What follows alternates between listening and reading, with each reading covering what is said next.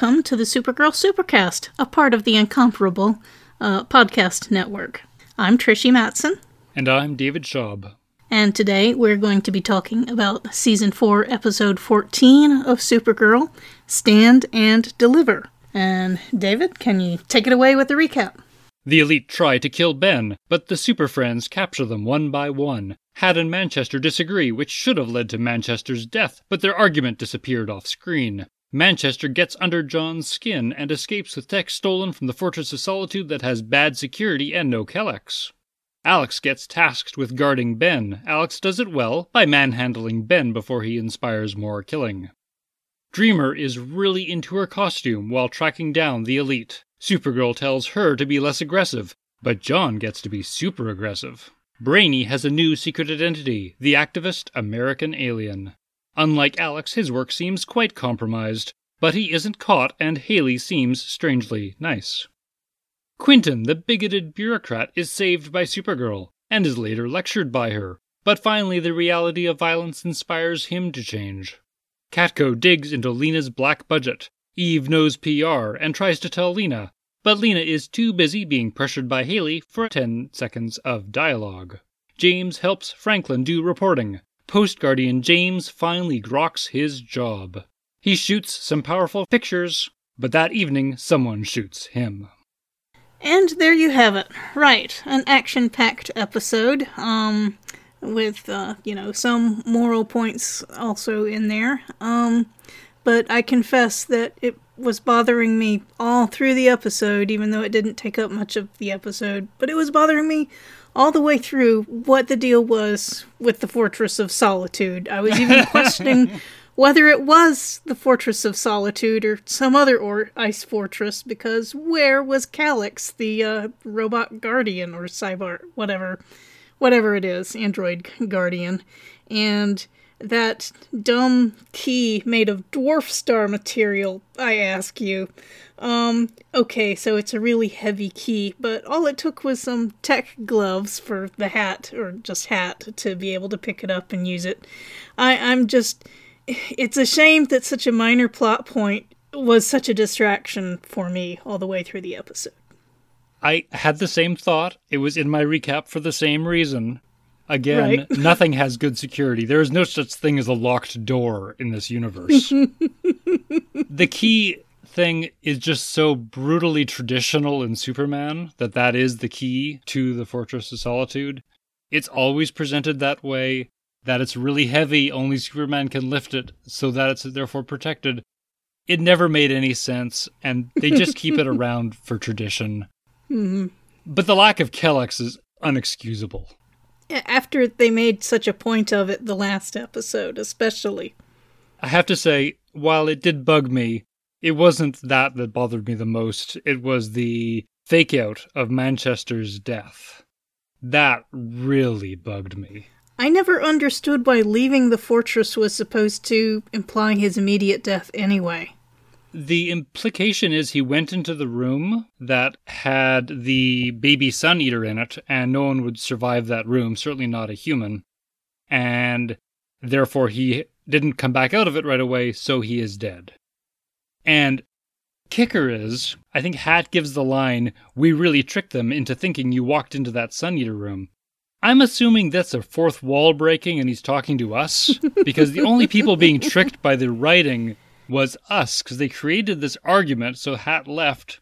We never see the argument getting resolved, and we certainly see no evidence that they planned for Hat to come back and teleport Manchester back out of there. Yes, they fooled us. Thanks you skipped a bunch of scenes that would have explained anything. that's that's actually what bugged me the most in this episode.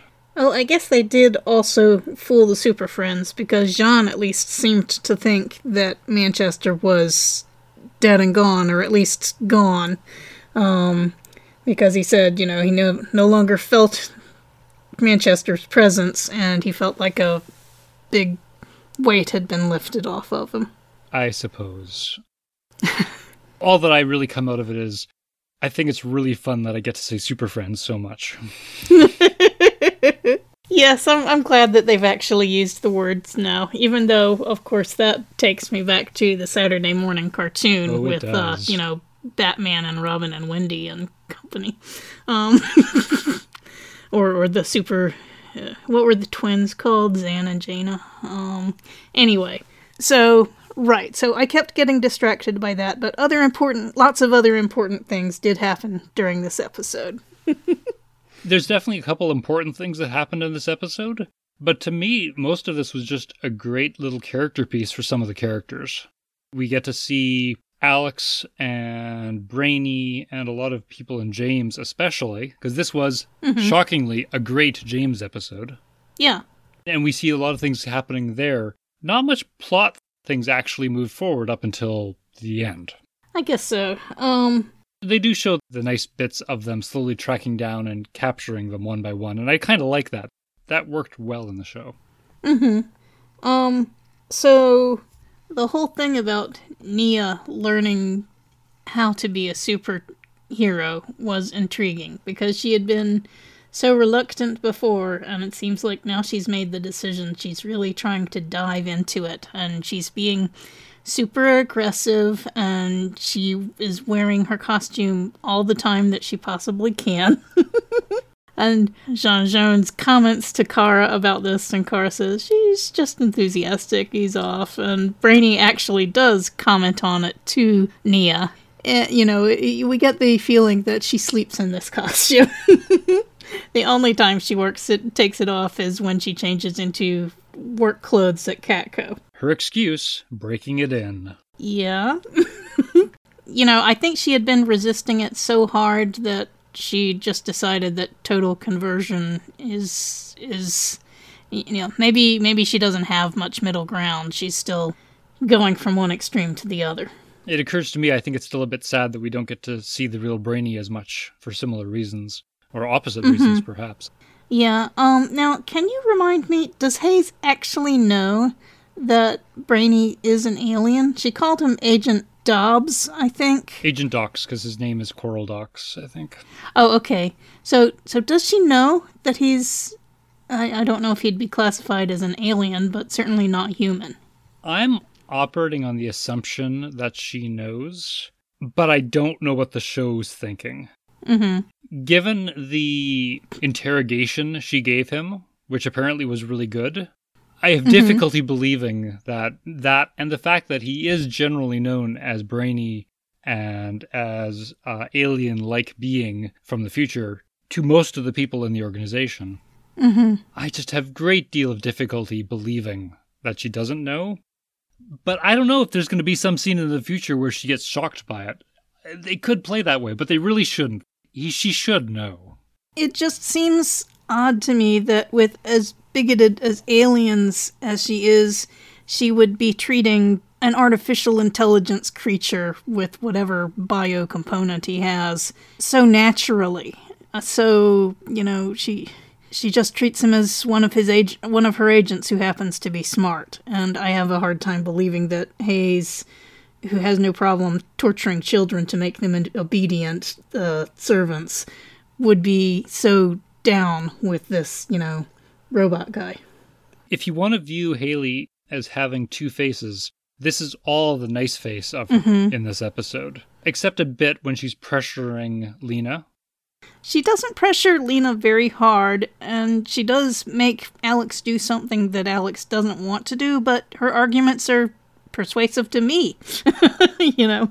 Yeah, exactly. This is a pretty reasoned Haley episode. I'm mm-hmm. kind of shocked that Brainy wasn't fired. It's possible she's okay with what he did, given that generally she knows what's going on. And the scene where she compliments Alex on her doing a good job of putting aside her politics and doing her job, walks up to Brainy, who entirely fails at doing that really in this episode, and then mm-hmm. compliments mm-hmm. American Alien. Unless she thinks that Brainy set up American Alien as a uh, counter intel program to get inside the resistance movement. Although you'd think she would have wanted that to be discussed with her before Brainy went ahead with any such plan. Yeah, I don't know. I, I would interpret this as she figured out what he was doing and for some reason is okay with it. But maybe she just didn't realize it. I don't know. Or maybe she's just giving him enough rope to hang himself Which with. she has done before, so she's hard to read, as they stated. Well, I guess we'll just have to keep watching to keep trying to figure out if there's some real plan behind her character or if the characters are or if the uh, writers are just yanking her around as a plot device as needed. Maybe the writers are as baffled by her as we are. Right. Okay, so I got distracted from what I was saying about Nia and how she is trying to be superhero E. And, um, right, so there's the costume thing, there's also the how aggressively she's threatening prisoners and stuff with, you know, talk or I'll put this energy blast in your face. And uh, Supergirl says basically ease off, and and Nia says she thought being a superhero was about showing strength, and of course this made me groan because you know one of the things Supergirl has struggled with has uh, has been being a strong person versus being a strong battle puncher. um, and, you know, Supergirl says, you know, she meant more showing strength by having your hands on your hips, which made me burst out laughing. Uh, standing arms akimbo, maybe a favored comics pose demonstrating strength, but I really don't think it means a lot in the real world, does it? It means posturing. yeah. you know, I, I would think that ideally showing strength as a superhero would be uh, taking hard stands and standing by them, which we get to see some of in this show. Um, but it's interesting that we're still having this dialogue about, you know, what being superhero strong means four seasons into this show. I liked the dialogue where Nia says, yield or die. Kara says, take it down to seven. Nia says, yield or else. It's cute. It is a bit like they put on the costumes and then the campiness of the dialogue gets turned up to 11. but still, the part that bugged me was that Supergirl never questioned right after when Nia's aggressive, when J'onn's aggressive. J'onn is just as ag- aggressive in this episode, and he doesn't get mm-hmm. questioned at all. But Supergirl's frequently trying to change Nia's behavior. And maybe she trusts J'onn, but I don't know. I just don't like how that came off. Well, I think we see, you know, the characters didn't question him, but I think the show questioned him, in fact, because Manchester used J'onn's aggression against him. Um, Manchester somehow projected his image onto a Children of Liberty and then challenged J'onn to punch him over and over again. And so J'onn beats up this facsimile of uh, of uh, Manchester, and then it turns out he was just beating up an ordinary human, you know, albeit a bigoted Children of Liberty human after all. And when he realizes this, the the he lets the agent of Liberty run away, and he J'onn is very upset that he's been used in this way to uh, manipulated to beat up a a, a, a non superpowered person. It was a strange scene in lots of ways. Mm-hmm. I was surprised that, given Manchester is clearly out for revenge against Ben, how much time he spends getting under J'onn's skin. Now, what I think he used is I think the rod was projecting his image onto the Child of Liberty. Mm-hmm. But I think the Child of Liberty guy also had the personal shield generator on it, which is why I think he was able to take all those punches. Oh, So there's like a hmm. whole combination of technology being used to set that up. And it does allow Manchester to escape. So I kind of liked the mechanics of that scene. Like it was an interesting use of technology as a means of distraction to escape. But just to note for this episode, they've entirely forgotten that J'onn's a telepath. yeah. I mean, maybe maybe a Legion ring prevents mind reading from working on you, and maybe it also helps uh, dampen psychic dreams about you.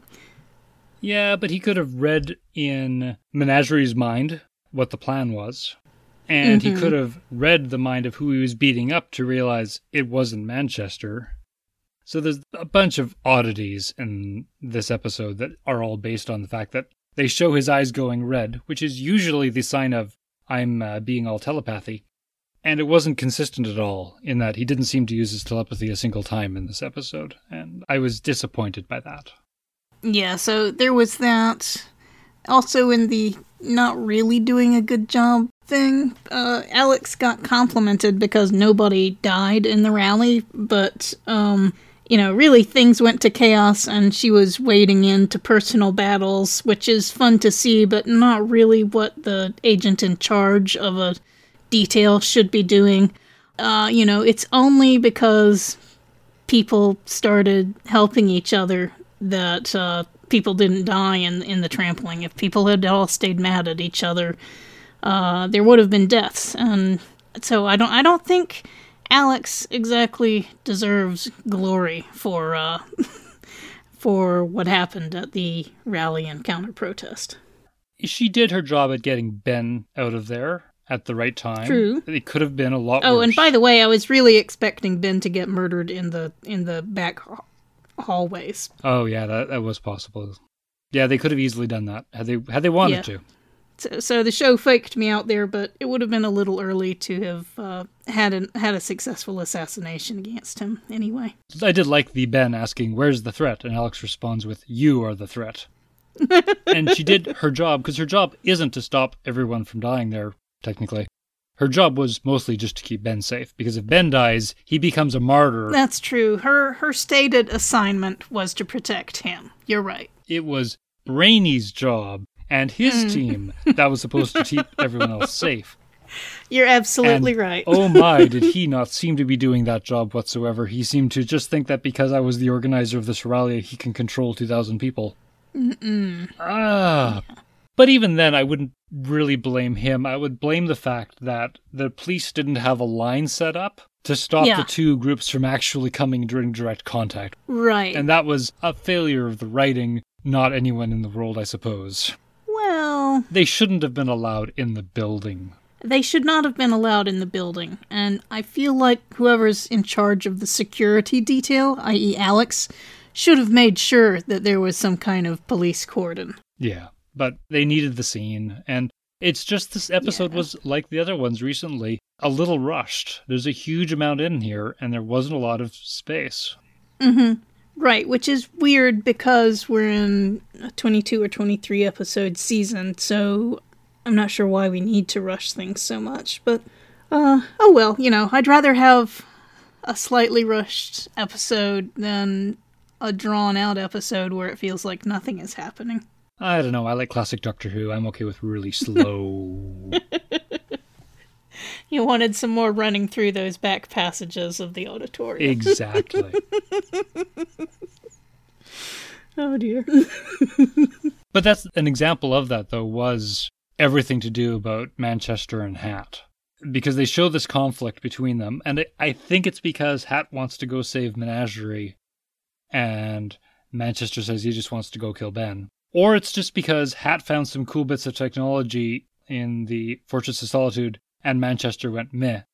Maybe that's what they were mm-hmm. arguing about. It was unclear, and it was even more unclear how they made up. It was very unclear how they made up. I liked the lines of argument that they started setting up with Hat being upset because they wanted, he says that they are supposed to be changing the world, not settling old scores. So I thought that was an interesting argument, but then they cut away from it. So yeah, that was disappointing. And really, it's hard not to see taking out Ben Lockwood as part of the goal here. Well, I think tactically that would be a mistake uh, because then you know he was enough of a martyr just being put in prison. If if the elite or or whoever actually killed Ben Ben Lockwood, he'd be a martyr for the alien haters forever. So I feel like that would be a tactical mistake on their part. Maybe. I don't quite know what their goal is, but. well, true. If their goal is to have a war. Well, Manchester's goal is to have a war. I'm not sure, you know, uh, Menagerie is just in it for the fun and chaos. I don't feel like we know Hat well enough to know what his goal is, although we've had some clues from his dialogue in this episode. Well, Menagerie gets almost no lines except for a couple talking about shoes. and the Moray, not only does she not get any lines, but she's only given the name Mo, which seems offensive to me. I don't know. Uh, given that she was raised apart from her culture, she probably doesn't know what a fitting name to give herself would be. That's sad. Yes. What else did you want to talk about? I thought actually that regarding Haley and Lena, Mm-hmm. there's a couple things in there that are interesting. I think Haley actually pressured Lena a fair bit, in that I don't think Lena takes pressure from anyone. And I really expected Lena to take more control of those conversations, and she didn't, and that just seemed a little strange. Now, maybe Lena knows she doesn't need to, and maybe Lena feels like what she's doing is important enough that she's not going to let her ego get in the way of things. But I was a little surprised by that conversation. The vibe I got was that Lena felt like she didn't need to argue with Hayes because the technology is not getting out there without her say so. Um, so Hayes can yell, "We want this stuff now," all she wants, but Lena is. Uh, I I'm pretty sure Lena would have locked down her tech enough before moving over to DEO that you know they can't just toss her out of the building and then go ahead with the procedure. That's a fair interpretation. So maybe she's just letting Hayes bluster herself out Yeah. and, and giving a big shrug. It also seemed a little strange given the previous episode where we had Lena try a human trial and it didn't go well.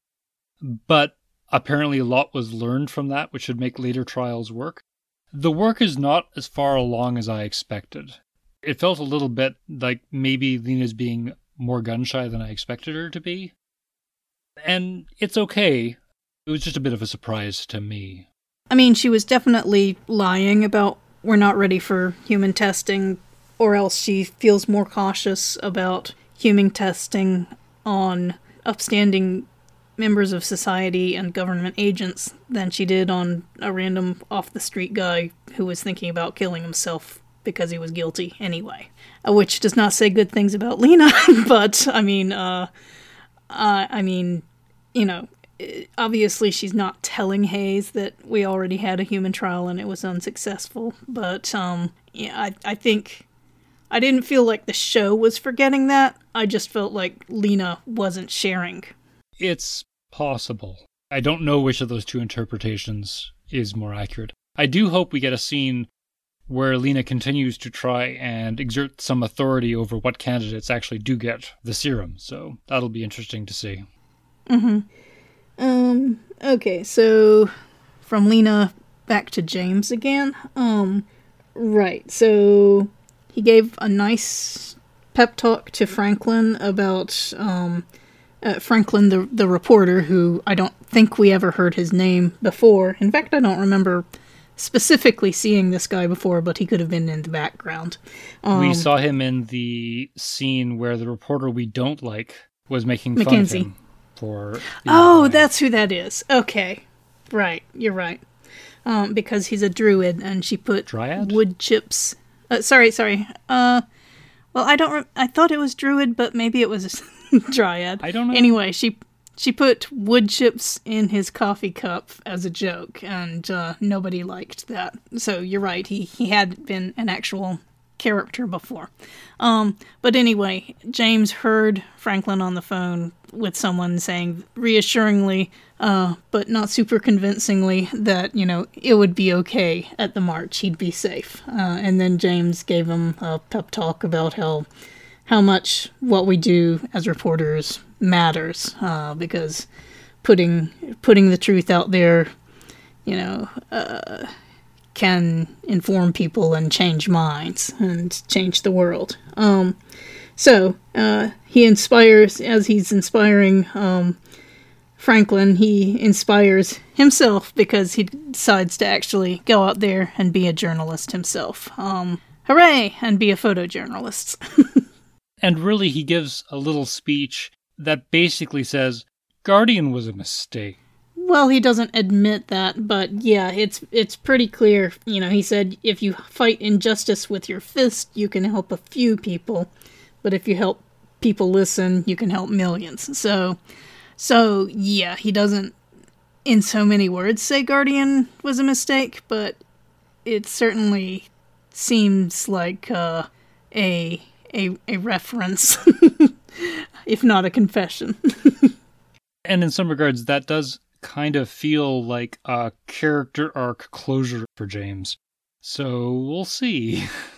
Yeah, I hope that means we've seen the last of Guardian. Not that I you know, minded having that character, I just felt like it was the wrong thing for James to be doing all the time. And if he has finally come to realize that, that's a that's a good character arc.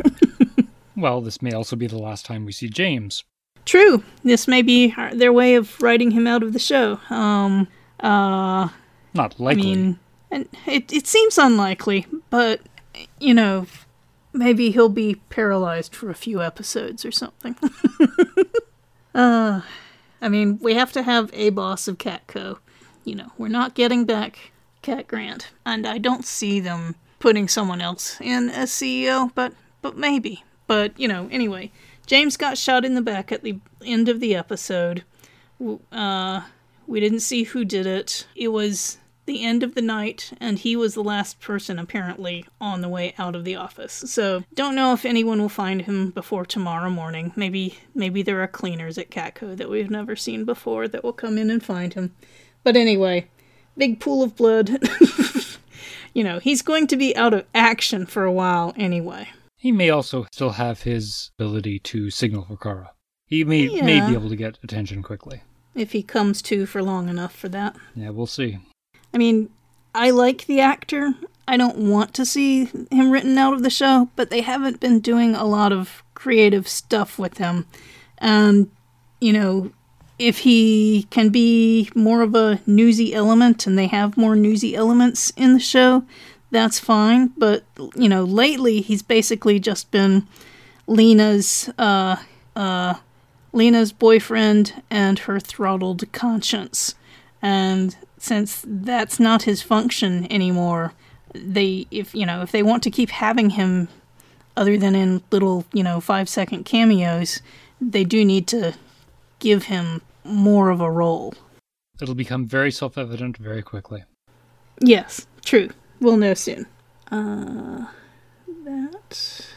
I want to give a shout out to a couple of things that Brainy said, really in his okay. conversation with Supergirl in some regards, I think the brainy American alien plotline was a bit strange in that he really is horribly compromised and doesn't do his job. Mm-hmm. But they do give him probably the most important speech of the season, which is, I think, really answering the, or might be answering the question we've asked before as to how are they going to win this season. And I really quite like that he got to deliver the speech in times like this, change won't come from someone with a ring or a cape. It will only come when each one of us answer the calls to stand up and be heard. El Mayarah, stronger together. Mm-hmm. And that really does, I think, sum up what they're probably going to intend to do for this season. To show us that no, they can't punch their way out of this. They need to sway minds and have everyone come up. And that is mirrored later at the end of the episode with Kara and Alex, where Kara says that every action counts and every voice matters. There's a lot of position, I think, regarding how they're going to solve this problem this season, is how they're going to change minds.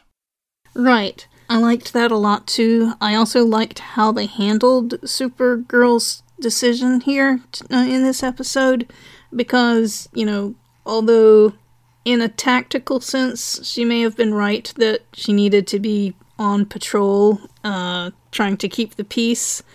In a strategic sense, um, being there with the marchers and showing herself, you know, identifying herself with the oppressed refugees rather than the uh, uh, law enforcers may indeed help change more minds about uh, who who we need to fear. Yeah, unlike the previous episode where I think Supergirl spent a lot of time not being very reasonable, she is mm-hmm. pretty reasonable most of this episode.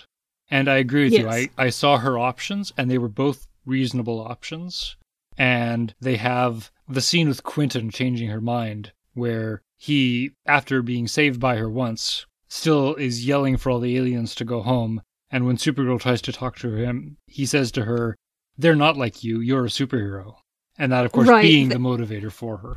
Right, right. That's that's a trope among racists, uh, making exceptions for a few people, um, uh, and saying, "Oh, I, I don't mean, you know, you, uh, you know, outstanding scholarship student who doesn't want to be sent away from the only home she's ever known. You know, I, I, I mean all those other, uh, illegal immigrants, um, you know, uh, or, you know, lots of examples that we could pick like that of, you know, there, there are people who are you, who you don't feel threatened by, but you're an exception because, you know, I, the racist, know you. It's all these other members of your group that I, uh, hate and fear and want to control and banish.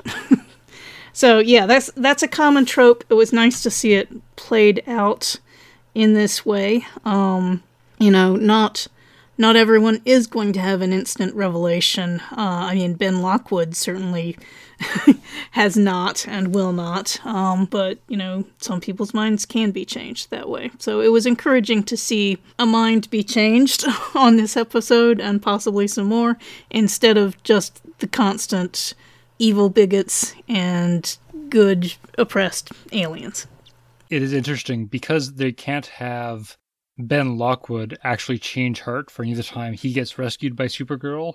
They therefore introduce another character. Yes. Primarily for the purpose of showing that that arc is possible. It's just mm-hmm. Ben's mm-hmm. not going to do it. Right. Yeah. So, yeah, I, th- I thought that was a valuable example to have. Ben is, you know, probably the most articulate uh, anti alien activists. Um, but yeah, it's it's useful to show that you know we're not going to change his mind ever, but there are other people with whom dialogue and conversation and changes of heart are possible. So you don't just give up on talking to people. Yeah, and this episode then gives us some hope for the rest of the season. Yes. Well, although it was an action packed episode, I think that's about all that I had that I wanted to discuss. Are there any other points that you wanted to discuss? No, I think that wraps it up relatively well. I have suspicions that we will be seeing uh, Lex Luthor pretty soon, and we'll see how that plays out as we still have Manchester Black out, and there's going to be superpowered armies soon, so it's going to be interesting to see how uh, more things hit the fan. Yes. Yes, definitely, you know, an interesting episode, polished off a few plot lines, but advanced others, and, you know, continuing to open up possibilities for the future, which I will be interested to see what they do next. Okay, well, uh, I would like to thank you, of course, for another interesting discussion about this show. Happy to be here.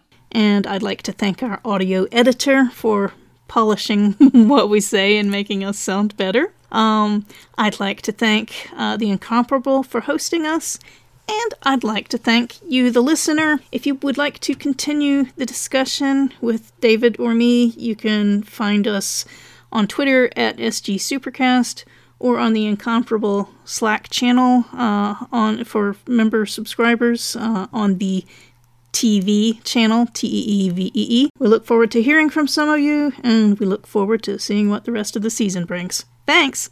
Bye bye.